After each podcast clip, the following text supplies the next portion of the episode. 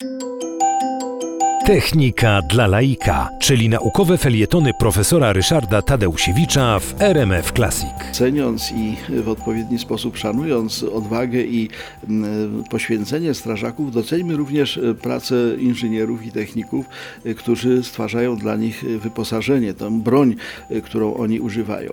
No, zacznijmy może od rzeczy najbardziej oczywistej.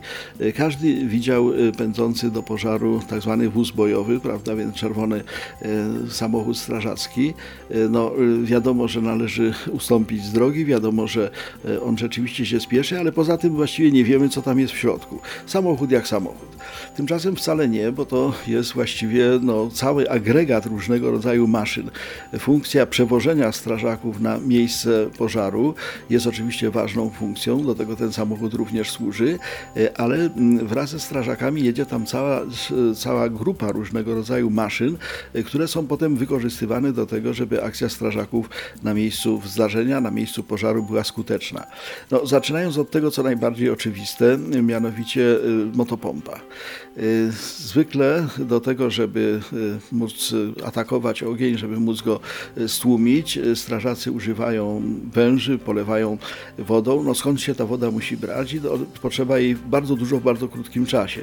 Wobec tego po pierwsze zbiornik z tą wodą zwykle jest w wyposażeniu wozu bojowego, ale po drugie y, jest bardzo wydajna pompa. I tu jest bardzo ciekawa rzecz, mianowicie y, dawniej y, strażacy wozili z sobą takie motopompy przenośne, prawda? Wynosili taką motopompę, uruchamiali, no ona tam wytwarzała odpowiednie ciśnienie, można było polewać ym, ogień wodą.